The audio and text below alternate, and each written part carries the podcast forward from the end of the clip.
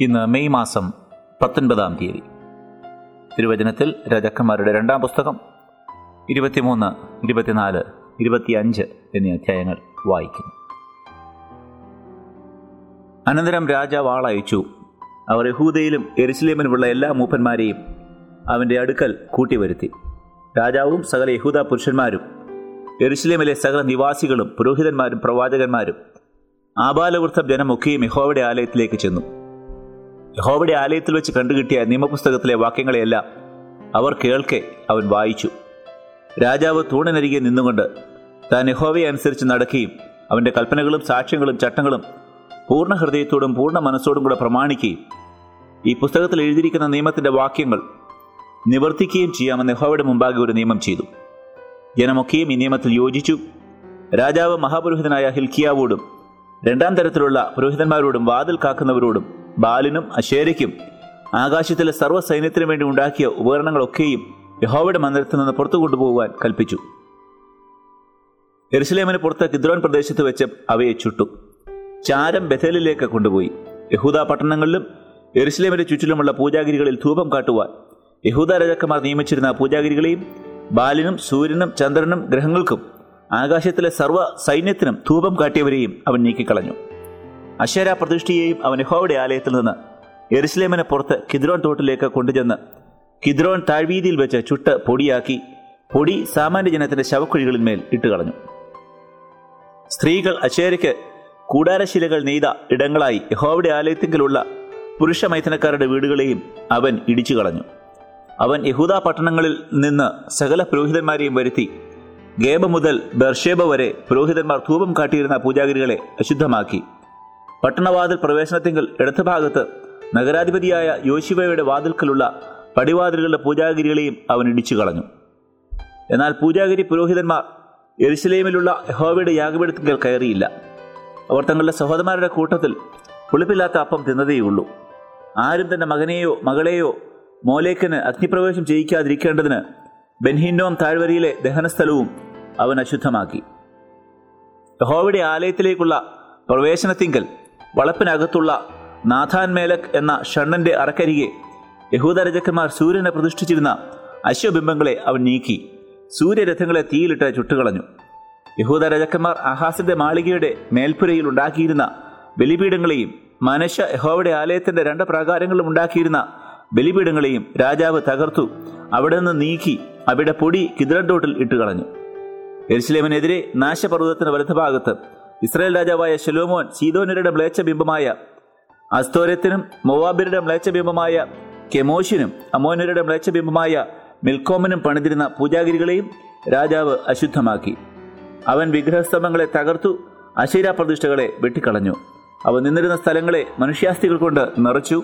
അത്രയുമല്ല ഇസ്രയേലിനെ കൊണ്ട് പാപം ചെയ്യിച്ച നിബാത്തിന്റെ മകനായ യൊരോബിയാം ബഥേലിലുണ്ടാക്കിയിരുന്ന യാഗപീഠവും പൂജാഗിരിയും അവൻ ഇടിച്ചു കളഞ്ഞു പൂജാഗിരി അവൻ ചുട്ട പൊടിയാക്കി.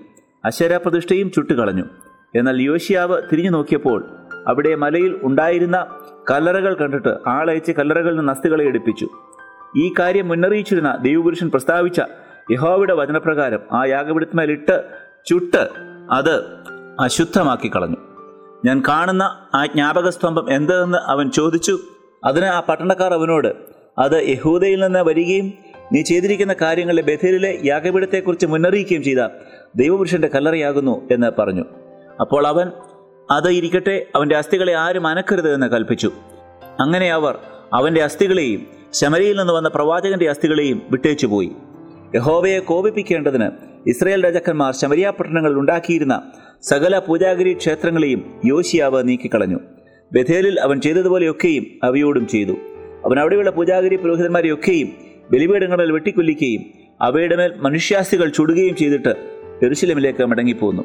അനന്തരം രാജാവ് സകല ജനത്തോടും ഈ നിയമപുസ്തകത്തിൽ എഴുതിയിരിക്കുന്ന പ്രകാരം നിങ്ങളുടെ ദൈവമായ യഹോവയ്ക്ക് പെസഹ ആചരിപ്പീൻ എന്ന് കൽപ്പിച്ചു. ഇസ്രായേലിന് ന്യായപാലനം ചെയ്തിരുന്ന ന്യായാധിപന്മാരുടെ കാലം മുതൽക്കും ഇസ്രായേൽ രാജാക്കന്മാരുടെയും യഹൂദ രാജാക്കന്മാരുടെയും കാലത്തും ഇതുപോലെ ഒരു പെസഹ ആചരിച്ചിട്ടില്ല. യോശിയ രാജാവിന്റെ പതിനെട്ടാം ആണ്ടിൽ എരുസലേമിൽ യഹോവയ്ക്ക് ഈ പെസഹ ആചരിച്ചു. ഹിൽക്കിയ പുരോഹിതൻ യഹോവയുടെ ആലയത്തിൽ കണ്ടെത്തിയ പുസ്തകത്തിൽ എഴുതിയിരുന്ന ന്യായപ്രമാണത്തിന്റെ വാക്യങ്ങളെ നിവർത്തിപ്പാൻ തക്കവണ്ണം. യോശിയാവ് വെളിച്ചപ്പാടന്മാരെയും ലക്ഷണം പറയുന്നവരെയും ഗ്രഹബിംബങ്ങളെയും മറ്റു വിഗ്രഹങ്ങളെയും യഹൂദദേശത്തും എരിശിലമിലും കണ്ട സകല മ്ലേച്ഛതകളെയും അശേഷം നശിപ്പിച്ചു കളഞ്ഞു അവനെപ്പോലെ പോലെ പൂർണ ഹൃദയത്തോടും പൂർണ മനസ്സോടും പൂർണ ശക്തിയോടും കൂടെ മോശയുടെ നയപ്രമാണപ്രകാരം ഒക്കെയും യഹോവയെങ്കിലേക്ക് തിരിഞ്ഞ ഒരു രാജാവ് മുമ്പുണ്ടായിട്ടില്ല പിമ്പ ഒരുത്തിൽ എഴുന്നേറ്റിട്ടുമില്ല. എങ്കിലും മനുഷ്യ യഹോവയെ കോപിപ്പിച്ച സകല കോപഹേതുക്കളും നിമിത്തം. യഹൂദയുടെ നേരെ ജ്വലിച്ച തന്റെ മഹാകോപത്തിന്റെ ഉഗ്രതയെ യഹോവ വിട്ടുമാറാതെ ഞാൻ ഇസ്രയേലിനെ നീക്കിക്കളഞ്ഞതുപോലെ യഹൂദിയെയും എന്റെ സന്നിധിയിൽ നിന്ന് നീക്കുകയും ഞാൻ തെരഞ്ഞെടുത്ത ഈ എരുസലേ നഗരത്തെയും എന്റെ നാമം അവിടെ ഇരിക്കും എന്ന് ഞാൻ അരുളി ചെയ്ത ആലയത്തെയും തിരിച്ചു കളയുകയും ചെയ്യുമെന്ന് യഹോവ കൽപ്പിച്ചു. യോശിയാവിന്റെ മറ്റുള്ള വൃത്ത- വൃത്താന്തങ്ങളും അവൻ ചെയ്തതൊക്കെയും യഹൂദ രാജാക്കന്മാരുടെ വൃത്താന്ത പുസ്തകത്തിൽ എഴുതിയിരിക്കുന്നുവല്ലോ. അവന്റെ കാലത്ത് മിസ്രീം രാജാവായ ഫറവോൻ നെഖു അശൂർ രാജാവിന്റെ നേരെ ഫ്രാത്ത് നദിക്ക് പുറപ്പെട്ടു. യോശിയ രാജാവ് അവന്റെ നേരെ ചെന്നു അവൻ അവനെ കണ്ടിട്ട് മെഗിദോവിൽ വെച്ച് കൊന്നുകളഞ്ഞു. അവന്റെ ഭൃത്യന്മാർ മരിച്ചുപോയവനെ രഥത്തിൽ കയറ്റി മെഗിദോവിൽ നിന്ന് എരിശമിലേക്ക് കൊണ്ടുവന്നു. അവന്റെ സ്വന്തം കലറിയിൽ അടക്കം ചെയ്തു. പിന്നെ ദേശത്തെ ജനം യോശിയാവിന്റെ മകനായ യഹോവാഹാസിനെ കൂട്ടിക്കൊണ്ടുവന്നു. അഭിഷേകം കഴിപ്പിച്ചു അവന്റെ അപ്പന് പകരം രാജാവാക്കി. യഹോവാഹാസ് വാഴ്ച തുടങ്ങിയപ്പോൾ അവൻ ഇരുപത്തിമൂന്ന് വയസ്സായിരുന്നു. അവൻ മൂന്ന് മാസം എരുസലേമിൽ വാണു. അവന്റെ അമ്മയ്ക്ക് ഹമുതൽ എന്ന് പേർ. അവൾ ലിപ്നക്കാരനായ ഇരമ്യാവിന്റെ മകൾ ആയിരുന്നു. അവൻ തന്റെ പിതാക്കന്മാർ ചെയ്തതുപോലെയൊക്കെയും യഹോവയ്ക്ക് അനിഷ്ടമായുള്ളത് ചെയ്തു. അവൻ എരുസലേമിൽ വാഴാതിരിക്കേണ്ടതിന് ഫറവോൻ നെഖോ ഹമാദ് ദേശത്തിലെ റിബ്ലയിൽ വെച്ച് അവനെ ബന്ധിച്ചു. ദേശത്തിന് നൂറ് താലന്ത് വെള്ളിയും ഒരു താലന്ത് പൊന്നും പിഴ കൽപ്പിച്ചു. ഫറവോൻ നെഖോ യോശിയാവിന്റെ മകനായ ഇല്യാക്കീമിനെ അവന്റെ അപ്പനായ യോശിയാവിന് പകരം രാജാവാക്കി. അവന്റെ പേർ ഹോയാക്കീം എന്ന് മാറ്റി. യഹോവാഹാസിനെ അവൻ കൊണ്ടുപോയി. അവൻ മിസ്രൈമിൽ ചെന്നു അവിടെ വെച്ച് മരിച്ചുപോയി. ആ വെള്ളിയും പൊന്നും ഹോയാക്കിയും ഫറവോന് കൊടുത്തു. എന്നാൽ ഫറവോന്റെ കൽപ്പന പ്രകാരം വെള്ളി കൊടുക്കേണ്ടതിന് അവൻ ദേശത്ത് വരിയിട്ടു. അവൻ ദേശത്തെ ജനത്തിൽ ഓരോരുത്തന്റെയും പേരിൽ വരിയിട്ടതുപോലെ വെള്ളിയും പൊന്നും അവരവരോട് പിരിച്ചെടുത്തു ഫറവോൻ നെഖോവിന് കൊടുത്തു. യഹോയാക്കിയും വാഴ്ച തുടങ്ങിയപ്പോൾ അവൻ ഇരുപത്തഞ്ച് വയസ്സായിരുന്നു. അവൻ പതിനൊന്ന് സംവത്സരം എരുശലേമിൽ വാണു. അവന്റെ അമ്മയ്ക്ക് സബീദ എന്ന് പേർ. അവൾ റൂമക്കാരനായ പെദയാവിന്റെ മകൾ ആയിരുന്നു. അവന്റെ പിതാക്കന്മാർ ചെയ്തതുപോലെയൊക്കെയും യഹോവയ്ക്ക് അനിഷ്ടമായുള്ളത് ചെയ്തു. അവന്റെ കാലത്ത് ബാബേൽ രാജാവായ നെബുക്കദ്നേസർ പുറപ്പെട്ടു വന്നു. യഹോയാക്കി മൂന്ന് സംവത്സരം അവന് ആശ്രിതനായിരുന്നു. അതിനുശേഷം അവൻ തിരിഞ്ഞു അവനോട് മത്സരിച്ചു. അപ്പോൾ യഹോവ കൽദേയരുടെ പടക്കൂട്ടങ്ങളെയും അരാമ്യർ മൊവാബിയർ അമോന്യർ എന്നിവരുടെ പടക്കൂട്ടങ്ങളെയും അവന്റെ നേരെ അയച്ചു. പ്രവാചകന്മാരായ തന്റെ ദാസന്മാർ മുഖാന്തരം യഹോവ അരളി വചനപ്രകാരം അവൻ അവരെ യഹൂദയെ നശിപ്പിക്കത്തക്കവണ്ണം അതിന്റെ നേരെ അയച്ചു. മനുഷ്യ ചെയ്ത സകല പാപങ്ങളും നിമിത്തം യഹൂദയെ തന്റെ സന്നിധിയിൽ നിന്ന് നീക്കിക്കളവാൻ ഇത് യഹോവയുടെ കൽപ്പന പ്രകാരം തന്നെ അവർക്ക് ഭവിച്ചു. അവൻ കുറ്റമില്ലാത്ത രക്തം ചൊരിയിച്ചു. എരിസ്ലേമിനെ കുറ്റമില്ലാത്ത രക്തം കൊണ്ട് നിറച്ചതും ക്ഷമിപ്പാൻ യഹോവയ്ക്ക് മനസ്സായില്ല. ഹോയാക്കിമിന്റെ മറ്റുള്ള വൃത്താന്തങ്ങളും അവൻ ചെയ്തതൊക്കെയും യഹൂദ രാജാക്കന്മാരുടെ വൃത്താന്ത പുസ്തകത്തിൽ എഴുതിയിരിക്കുന്നുവല്ലോ. യഹോയാക്കിയും തന്റെ പിതാക്കന്മാരെ പോലെ നിദ്ര പ്രാപിച്ചു. അവന്റെ മകനായ യഹോയാക്കീൻ അവന് പകരം രാജാവായി. മിസ്രൈം രാജാവിന് മിസ്രൈം തോട് മുതൽ ഫ്രാത്ത് നദി വരെ ഉണ്ടായിരുന്നതൊക്കെയും ബാബേൽ രാജാവ് പിടിച്ചതുകൊണ്ട് മിസ്രൈം രാജാവ് പിന്നെ തന്റെ ദേശത്ത് നിന്ന് പുറപ്പെട്ടു വന്നില്ല. യഹോയാഖീൻ വാഴ്ച തുടങ്ങിയപ്പോൾ അവന് പതിനെട്ട് വയസ്സായിരുന്നു. അവൻ എരുസലേമിൽ മൂന്ന് മാസം വാണു. അവന്റെ അമ്മയ്ക്ക് നിഹുഷ്ട എന്ന് പേർ. അവൾ എരുസലേമനായ എൽനാഥാന്റെ മകൾ ആയിരുന്നു. അവൻ തന്റെ അപ്പൻ ചെയ്തതുപോലൊക്കെയും യഹോവയ്ക്ക് അനിഷ്ടമായുള്ളത് ചെയ്തു. ആ കാലത്ത് ബാബേൽ രാജാവായ നെബുഖ്നേസറുടെ ഭൃത്യന്മാർ എരുസലേമിന്റെ നേരെ വന്നു നഗരത്തെ നിരോധിച്ചു. ഇങ്ങനെ ഭൃത്യന്മാർ നിരോധിച്ചിരിക്കുമ്പോൾ ബാബേൽ രാജാവായ നെബുഖ്നേസറും നഗരത്തിന് നേരെ വന്നു. യഹൂദ രാജാവായ ഹൊയാഖീനും അവന്റെ അമ്മയും അവന്റെ ഭൃത്യന്മാരും പ്രഭുക്കന്മാരും ഷണ്ണന്മാരും ബാബേൽ രാജാവിന്റെ അടുക്കലേക്ക് പുറത്തു ചെന്നു. ബാബേൽ രാജാവ് തന്റെ വാഴ്ചയുടെ എട്ടാം ആണ്ടിൽ അവനെ പിടിച്ചു. അവൻ യഹോവയുടെ ആലയത്തിലെ സകല നിക്ഷേപങ്ങളും രാജധാനിയിലെ നിക്ഷേപങ്ങളും അവിടെ നിന്ന് എടുത്തുകൊണ്ടുപോയി. ഇസ്രായേൽ രാജാവായ ശലോമോൻ ഹോവയുടെ മന്ദിരത്തിൽ ഉണ്ടാക്കി വെച്ചിരുന്ന പൊന്നുകൊണ്ടുള്ള ഉപകരണങ്ങളൊക്കെയും യഹോവ അരുളി ചെയ്തിരുന്നതുപോലെ അവൻ ഖണ്ഡിച്ചു കളഞ്ഞു. എല്ലാ എരുശിലമരെയും സകല പ്രഭുക്കന്മാരും സകല പരാക്രമശാലികളുമായി പതിനായിരം പേരെയും എല്ലാ ആശാരിമാരെയും കൊല്ലന്മാരെയും അവൻ ബദ്ധരാക്കി കൊണ്ടുപോയി. ദേശത്തെ എളിയ ജനം മാത്രമല്ലാതെ ആരും ശേഷിച്ചിരുന്നില്ല. യഹോയാഖീനെ അവൻ ബാബലിലേക്ക് കൊണ്ടുപോയി. രാജമാതാവിനെയും രാജഭാര്യമാരെയും അവന്റെ ഷണ്ണന്മാരെയും ദേശത്തിലെ പ്രധാനികളെയും അവൻ ബദ്ധരാക്കി എർസ്ലേമിൽ നിന്ന് ബാബേലിലേക്ക് കൊണ്ടുപോയി. സകല ബലവാന്മാരുമായ ഏഴായിരം പേരെയും ആശാരിമാരും കൊല്ലന്മാരുമായ ആയിരം പേരെയും ഇങ്ങനെ യുദ്ധപ്രാപ്തന്മാരായ സകല വീരന്മാരെയും ബാബേൽ രാജാവ് ബദ്ധരാക്കി ബാബേലിലേക്ക് കൊണ്ടുപോയി. അവന് പകരം ബാബേൽ രാജാവ് അവന്റെ ചിറ്റപ്പനായ മഥന്യാവെ രാജാവാക്കി. അവന് സിദിക്കിയാവ് എന്ന പേർ മാറ്റിയിട്ടു. സിദക്കിയാവ് വാഴ്ച തുടങ്ങിയപ്പോൾ അവന് ഇരുപത്തൊന്ന് വയസ്സായിരുന്നു. അവൻ പതിനൊന്ന് സംവത്സരം എരുസലേമിൽ വാണു. അവന്റെ അമ്മയ്ക്ക് ഹമൂതൽ എന്ന പേർ. അവൾ ലിപ്നക്കാരനായ ഇരമയാവിന്റെ മകളായിരുന്നു. യഹോയാക്യം ചെയ്തതുപോലെയൊക്കെയും അവൻ യഹോവയ്ക്ക് അനിഷ്ടമായുള്ളത് ചെയ്തു. ഹോവയുടെ കോപം ഹേതുവായി യെരുശലേമിനും യഹൂദയ്ക്കും അങ്ങനെ ഭവിച്ചു. അവൻ ഒടുവിൽ അവരെ തന്റെ സന്നിധിയിൽ നിന്ന് തള്ളിക്കളഞ്ഞു. എന്നാൽ സിദയ്ക്കാവും ബാബേൽ രാജാവിനോട് മത്സരിച്ചു. അവന്റെ വാഴ്ചയുടെ ഒമ്പതാം ആണ്ടിൽ പത്താം മാസം പത്താം തീയതി ബാബേൽ രാജാവായ നെബുക്നേസർ തന്റെ സർവസൈന്യവുമായി എരുസലേമിന്റെ നേരെ വന്നു പാളയമിറങ്ങി. അതിനെതിരെ ചുറ്റും വാടകൂരി. സിദക്കിയ രാജാവിന്റെ പതിനൊന്നാം ആണ്ടുവരെ നഗരം നിരോധിക്കപ്പെട്ടിരുന്നു. നാലാം മാസം ഒമ്പതാം തീയതി നഗരത്തിൽ ക്ഷാമം കലശലായി ദേശത്തെ ജനത്തിന് ആഹാരം ഇല്ലാതെ പോയി. അപ്പോൾ നഗരമതിൽ ഒരിടം പൊളിച്ച് കൽബയർ നഗരം വളഞ്ഞിരിക്കെ. പടയാളികളൊക്കെയും രാത്രി സമയത്ത് രാജാവിന്റെ തോട്ടത്തിനരികെ രണ്ട് മതിലുകൾക്ക് മധ്യയുള്ള പടിവാതിൽ വഴിയായി ഓടിപ്പോയി. രാജാവും അരാബയിലേക്കുള്ള വഴിയായി പുറപ്പെട്ടു പോയി എന്നാൽ കൽദയരുടെ സൈന്യം രാജാവിനെ പിന്തുടർന്നു. രിഹോ സമഭൂമിയിൽ വെച്ച് അവനോട് എത്തി. അവന്റെ സൈന്യമൊക്കെയും അവനെ വിട്ട് ചിന്നിപ്പോയി. അവർ രാജാവിനെ പിടിച്ച് റിബ്ലയിൽ ബാബ രാജാവിന്റെ അടുക്കൽ കൊണ്ടുചെന്നു അവർ അവന് വിധി കൽപ്പിച്ചു. അവർ സിദക്കിയാവിന്റെ പുത്രന്മാരെ അവൻ കാൺക കൊന്നു. സിദക്കിയാവിന്റെ കണ്ണ് പൊട്ടിച്ചിട്ട് രണ്ട് ചങ്ങല കൊണ്ട് അവനെ ബന്ധിച്ച് ബാബയിലേക്ക് കൊണ്ടുപോയി. അഞ്ചാം മാസം ഏഴാം തീയതി നിബുക്കനേസർ രാജാവ് എന്ന ബാബേൽ രാജാവിന്റെ പത്തൊൻപതാം ആണ്ടിൽ തന്നെ ബാബേൽ രാജാവിന്റെ ഭൃത്യനായി അകമ്പടി നായകനായ നെബൂസരദാൻ എരുസലേമിൽ വന്നു. അവൻ യഹോവയുടെ ആലയവും രാജധാനിയും ചുട്ടുകളഞ്ഞു. എരുസലേമിലെ എല്ലാ വീടുകളും പ്രധാന ഭവനങ്ങളൊക്കെയും അവൻ തീ വെച്ച് ചുട്ടുകളഞ്ഞു. അകമ്പടി നായകനോടുകൂടി ഉണ്ടായിരുന്ന കൽദേ സൈന്യമൊക്കെയും എരുസലേമിന് ചുറ്റുമുള്ള മതിലുകളെ ഇടിച്ചു കളഞ്ഞു. നഗരത്തിൽ ശേഷിച്ചിരുന്ന ജനത്തെയും ബാബേൽ രാജാവിന് ശരണം പ്രാപിച്ചവരെയും പുരുഷാരത്തിൽ ശേഷിച്ചവരെയും അകമ്പടി നായകനായ നെബൂസരദാൻ കൊണ്ടുപോയി. എന്നാൽ അകമ്പടി നായകൻ ദേശത്തെ എളിയവരിൽ ചിലരെ മുന്തിരിത്തോട്ടക്കാരായിട്ടും കൃഷിക്കാരായിട്ടും വിട്ടയച്ചു പോയി. യഹോവയുടെ ആലയത്തിലെ താമ്രസ്തംഭങ്ങളും പീഠങ്ങളും യഹോവയുടെ ആലയത്തിലെ താമ്രം കൊണ്ടുള്ള കടലും കൽദേർ ഉടച്ചു കളഞ്ഞു. അവയുടെ താമ്രം ബാബേലിലേക്ക് കൊണ്ടുപോയി. കലങ്ങളും ചട്ടുകങ്ങളും കത്രികകളും തവികളും ശുശ്രൂഷയ്ക്കുള്ള താമ്രവർണങ്ങളൊക്കെയും അവർ എടുത്തുകൊണ്ടുപോയി. തീച്ചട്ടികളും കലശങ്ങളും പൊന്നും വെള്ളിയും കൊണ്ടുള്ളതൊക്കെയും അകമ്പടി നായകൻ കൊണ്ടുപോയി. ശലോമോൻ യഹോവയുടെ ആലയത്തിനു വേണ്ടി ഉണ്ടാക്കിയ രണ്ട് സ്തംഭം ഒരു കടൽ പീഠങ്ങൾ എന്നിങ്ങനെയുള്ള സകല ഉപകരണങ്ങളുടെയും താമരത്തിന് തൂക്കമില്ലാതെയിരുന്നു. ഒരു സ്തംഭത്തിന്റെ ഉയരം പതിനെട്ട് മുഴം അതിന്മേലുള്ള പോതിക താമരം കൊണ്ടായിരുന്നു.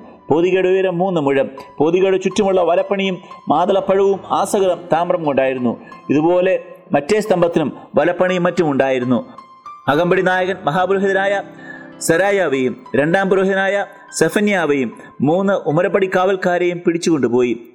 നഗരത്തിൽ നിന്ന് അവൻ യോദ്ധാക്കളുടെ മേൽവിചാരകനായ ഒരു ഷണ്ണനെയും നഗരത്തിൽ വെച്ച് കണ്ടെത്തിയ രാജപരിചാരകന്മാരിൽ അഞ്ചുപേരെയും ദേശത്തെ ജനത്തെ പടയ്ക്ക് സ്വരൂപിക്കുന്ന സേനാപതിയുടെ രായസക്കാരനെയും നഗരത്തിൽ കണ്ട ദേശത്തെ ജനത്തിൽ അറുപത് പേരെയും പിടിച്ചുകൊണ്ടുപോയി.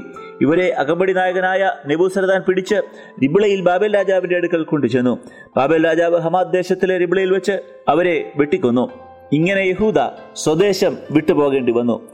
ബാബേൽ രാജാവായ നെബുഖദ് നേസർ യഹൂദ ദേശത്ത് ശേഷിപ്പിച്ചു വെച്ച ജനത്തിന് ഷാഫാന്റെ മകനായ ഹിക്കാമിന്റെ മകനായ ഗദല്യാവെ അധിപതിയാക്കി. ബാബേൽ രാജാവ് ഗദല്യാവെ അധിപതിയാക്കിയെന്ന് നഥന്യാവിന്റെ മകൻ ഇസ്മായിൽ കാരേഹിന്റെ മകൻ യോഹാനാൻ നെതോഫത്യാനായ തൽഹൂബത്തിന്റെ മകൻ സരായ്യാവ് മാഖാത്തിന്റെ മകൻ യാസന്യാബ് എന്നിങ്ങനെ സകല സേനാപതികളും അവരുടെ ആളുകളും കേട്ടപ്പോൾ അവർ മിസ്ബയിൽ ഗദല്യാവിന്റെ അടുക്കൽ വന്നു. ഗദല്യാവ് അവരോടും അവരുടെ ആളുകളോടും സത്യം ചെയ്തു. അവരോട് നിങ്ങൾ കൽദയരുടെ ദാസന്മാർ നിമിത്തം ഭയപ്പെടരുത്. ദേശത്ത് പാർത്ത് ബാബേൽ രാജാവിനെ സേവിപ്പീൻ.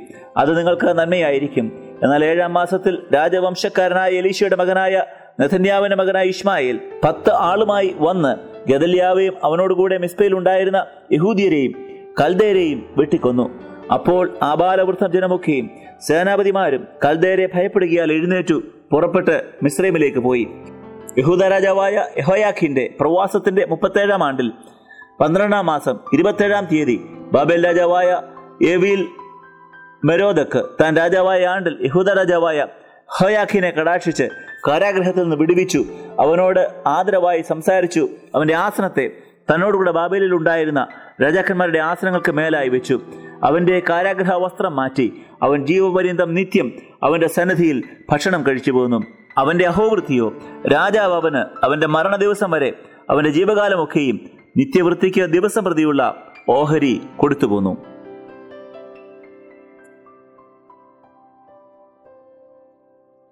ഇനി പുതിയ നിയമത്തിൽ നിന്നും യോഹന്നാന്റെ സുവിശേഷം ഏഴാം അധ്യായം ഒന്ന് മുതൽ മുപ്പത്തിയൊന്ന് വരെയുള്ള വാക്യങ്ങൾ വായിക്കുന്നു. അതിന്റെ ശേഷം യേശു ഗലീലയിൽ സഞ്ചരിച്ചു. യഹൂദന്മാർ അവനെ കൊല്ലുവാൻ അന്വേഷിച്ചതുകൊണ്ട് യഹൂദിയിൽ സഞ്ചരിപ്പാൻ അവന് മനസ്സില്ലായിരുന്നു. എന്നാൽ യഹൂദന്മാരുടെ കൂടാര പെരുന്നാൾ അടുത്തിരുന്നു.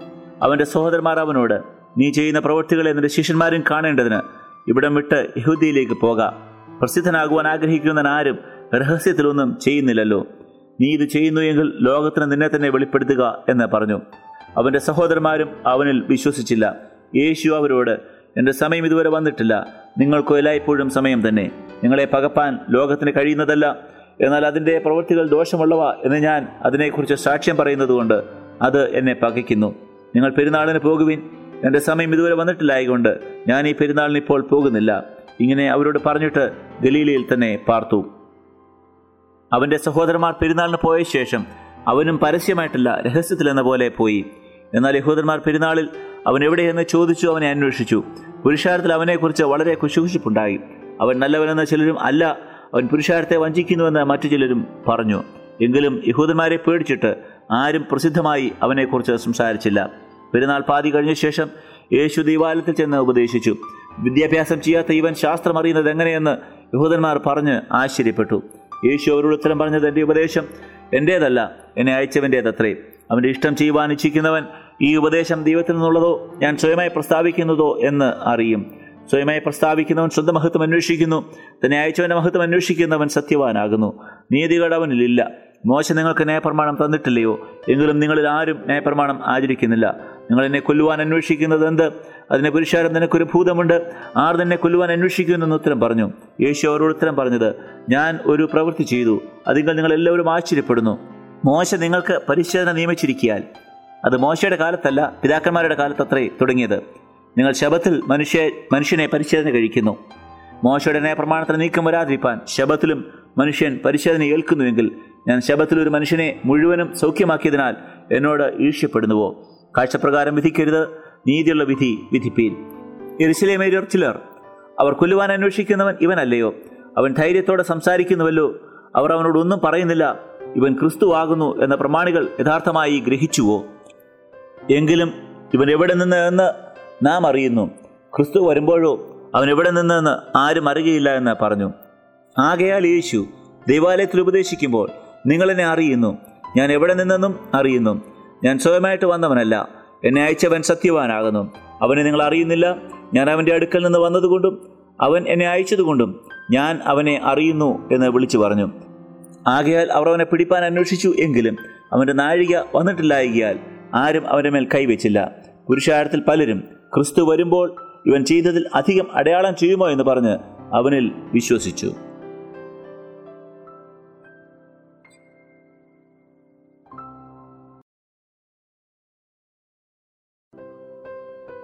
ദൈവനാമത്തിന് മഹത്വം. യോഹനാന്റെ സുവിശേഷം ഏഴാം അധ്യായത്തിൽ അതിന്റെ ആദ്യത്തെ മുപ്പത്തിയൊന്ന് വാക്യങ്ങൾ നാം ഇന്ന് വായിക്കുകയുണ്ടായി. യോഹനാന്റെ സുവിശേഷം ഏഴാം അധ്യായത്തിലേക്ക് വരുമ്പോൾ യേശു കർത്താവിനെ പകയ്ക്കുന്ന. ലോകത്തിലേക്ക് ഇറങ്ങി വന്ന ദൈവപുത്രന്റെ നേരെ കോപത്തോടെ ജനം പെരുമാറി തുടങ്ങുന്ന ആ പെരുമാറ്റത്തിന്റെ കാഠിന്യം അവരുടെ കോപം വർദ്ധിക്കുന്ന സാഹചര്യങ്ങളാണ് ആ സംഭവങ്ങളാണ് യോഹനാൻ വിവരിച്ചിരിക്കുന്നത്. യോഹനാൻ യോഹനാന്റെ സുവിശേഷം നാം പരിശോധിച്ചാൽ ആദ്യത്തെ അഞ്ച് അധ്യായങ്ങൾ വലിയ കുഴപ്പമൊന്നുമില്ല. കാര്യങ്ങളൊക്കെ കുഴപ്പമില്ലാതെ പോകുന്ന അധ്യായങ്ങളായിട്ട് കാണാം. വലിയ കോപമോ ദ്വേഷമോ യേശുവിനോട് അവർ കാണിക്കുന്നില്ല. എന്നാൽ അഞ്ചാം അധ്യായത്തിന് ശേഷം കാര്യങ്ങൾ വ്യത്യാസപ്പെടുകയും അവർ അവനെ സംശയത്തോടെ കാണുവാൻ തുടങ്ങുകയും ചെയ്യുന്നു. പല കാര്യങ്ങളിലും അവനോട് യോജിക്കുവാൻ കഴിയുന്നില്ല. അവൻ മോശയുടെ ന്യായപ്രമാണത്തിനെതിരായി പ്രവർത്തിക്കുന്നു ചിന്തിക്കുന്നു സംസാരിക്കുന്നു എന്നൊക്കെ അവർ കരുതുകയും അങ്ങനെ പ്രചരിപ്പിക്കുവാൻ ശ്രമിക്കുകയും ചെയ്തു. ഇവിടെ ഏഴാം അധ്യായത്തിലേക്ക് കടന്നു വരുമ്പോൾ യേശു ഗലീലയിൽ സഞ്ചരിക്കുന്ന സമയം യഹൂദന്മാരുടെ കൂടാര പെരുന്നാളിന്റെ സമയം. യഹൂദന്മാർ അവനെ കൊല്ലുവാൻ അന്വേഷിച്ചതുകൊണ്ട് യഹൂദിയിൽ സഞ്ചരിപ്പാൻ അവന് മനസ്സില്ലായിരുന്നു എന്ന് പറയുന്നു. അവന്റെ സ്വന്തം സഹോദരന്മാർ പോലും അവനെ ദ്വേഷിക്കുന്ന അവനെ സംശയത്തോടെ കാണുന്ന അവനിൽ വിശ്വസിക്കുവാൻ കഴിയാതെ ഇരിക്കുന്ന അവസ്ഥയാണ് ഉണ്ടായത്. നോക്കുക യഹൂദന്മാർ അവനെ കൊല്ലുവാൻ തന്നെ തരം പാർക്കുന്ന ഒരു സമയത്ത് എത്തിച്ചേർന്നു. അവൻ ചെയ്ത കുറ്റം എന്താണ്? ചില രോഗികളെ സൗഖ്യമാക്കി ചില അത്ഭുതങ്ങൾ ചെയ്തു. അന്ന് സമൂഹത്തിലുണ്ടായിരുന്ന യഹൂദന്മാരുടെ മര്യാദ അനുസരിച്ച് നടക്കേണ്ടതിന് പകരം അതിലുണ്ടായിരുന്ന തെറ്റുകളെ എടുത്തു പറഞ്ഞ് അതിനെ ശാസിക്കുകയും അതിനെതിരായി സംസാരിക്കുകയും ചെയ്തു. ദൈവരാജ്യത്തെ സുവിശേഷിച്ചു. ഇതൊക്കെയാണ് അവൻ ചെയ്ത തെറ്റുകൾ എന്ന് പറയുന്നത്. ഇവിടെ നാം പ്രത്യേകം ശ്രദ്ധിക്കേണ്ട കാര്യം എല്ലാ കാലത്തും മനുഷ്യവർഗം ദൈവത്തിന്റെ പ്രവൃത്തിയെ ദൈവമായിച്ച ദൈവപുത്രനെ യേശുവിനെ നോക്കിക്കാണുന്നത് മൂന്നവസ്ഥയിലുള്ള ആൾക്കാരെ നമുക്ക് കാണുവാൻ കഴിയും. ഒരു കൂട്ടർ അവനെ സംശയത്തോടെ എപ്പോഴും നോക്കിക്കൊണ്ടിരിക്കുന്നു. ഒരു കൂട്ടർ കോപത്തോടെ അവനെ കാണുകയും പെരുമാറുകയും ചെയ്യുന്നു. ഒരു കൂട്ടർ അവനിൽ വിശ്വസിക്കുന്നു. നാം ഒക്കെയും നമ്മുടെ ജീവിത സാഹചര്യങ്ങളിൽ യേശുവുമായിട്ടുള്ള ബന്ധത്തിൽ നമ്മളുടെ മനോഭാവം എന്താണ്? ഇന്ന് നാം യേശുവിനെയും ദൈവപ്രവൃത്തികളെയും സംശയത്തോടെ നോക്കിക്കൊണ്ടിരിക്കുകയാണോ? അതോ നാം ദൈവപ്രവൃത്തിക്കെതിരായിട്ട് പ്രതികരിക്കുകയും ദേഷ്യത്തോടെ കൈകാര്യം ചെയ്യുകയും ശക്തമായി ഇറങ്ങിത്തിരിക്കുകയും ചെയ്യുന്ന അവസ്ഥയിലാണോ? അവനെ ഇല്ലായ്മ ചെയ്യുവാൻ ഈ പ്രസ്ഥാനത്തെ ഈ ദൈവത്തിന്റെ പ്രവൃത്തികളെ ദൈവ ചിന്തകളെ ഒക്കെ ഇല്ലാതായി കാണുവാൻ ആഗ്രഹിക്കുകയും അങ്ങനെ ദേഷ്യത്തോടെ അതിനെ കാണുകയും ചെയ്യുന്ന വിരോധികളായി നാം തീർന്നുവോ? അതോ അവനിൽ വിശ്വസിക്കുന്ന അവസ്ഥയിൽ നാം ആയിരിക്കുന്നുവോ? കഥാവിനെ നമുക്ക് വിശ്വസിക്കാം. അവൻ ദൈവപുത്രനാണ്. അവൻ അത്ഭുതങ്ങൾ ചെയ്യുന്നു. തന്റെ പ്രവൃത്തികൾ തന്റെ നാഴിക വരുന്നത് വരെ അവൻ കാത്തിരിക്കുവാൻ അവിടെ പറയുന്നത് നമ്മെ ഭാഗത്ത് വായിക്കുന്നുണ്ട്. തന്റെ നാഴികയിൽ തന്നെ അവൻ പ്രവർത്തിക്കുന്നവനാണ്. എപ്പോഴും ദൈവപ്രവൃത്തികൾ നാം ശ്രദ്ധിച്ചാൽ അവൻ ചെയ്യുന്ന പ്രവൃത്തികൾക്കൊക്കെ അതിന്റെ സമയത്ത് അവൻ തക്ക സമയത്ത് അവൻ ചെയ്യുന്നവനാണെന്ന് നമുക്ക് കാണുവാൻ കഴിയും. ഇപ്പോൾ യേശു യഹൂദന്മാരെ ഭയപ്പെട്ട് പോകുന്നതിന്റെ കാരണമായിട്ട് അവൻ പറയുന്നത് എന്റെ നാഴിക വന്നിട്ടില്ല. പ്രിയമുള്ളവരെ ഓർക്കുക ദൈവം തന്റെ സമയത്ത് തന്റെ പ്രവർത്തികൾ നിർവടിയായി ചെയ്തിരിക്കും. അതിന് സംശയമില്ല. നമുക്ക് അവനെ സംശയിക്കാതെ അവനോട് വിരോധിക്കാതെ അവനെ വിശ്വസിക്കാം. ദൈവം സഹായിക്കട്ടെ.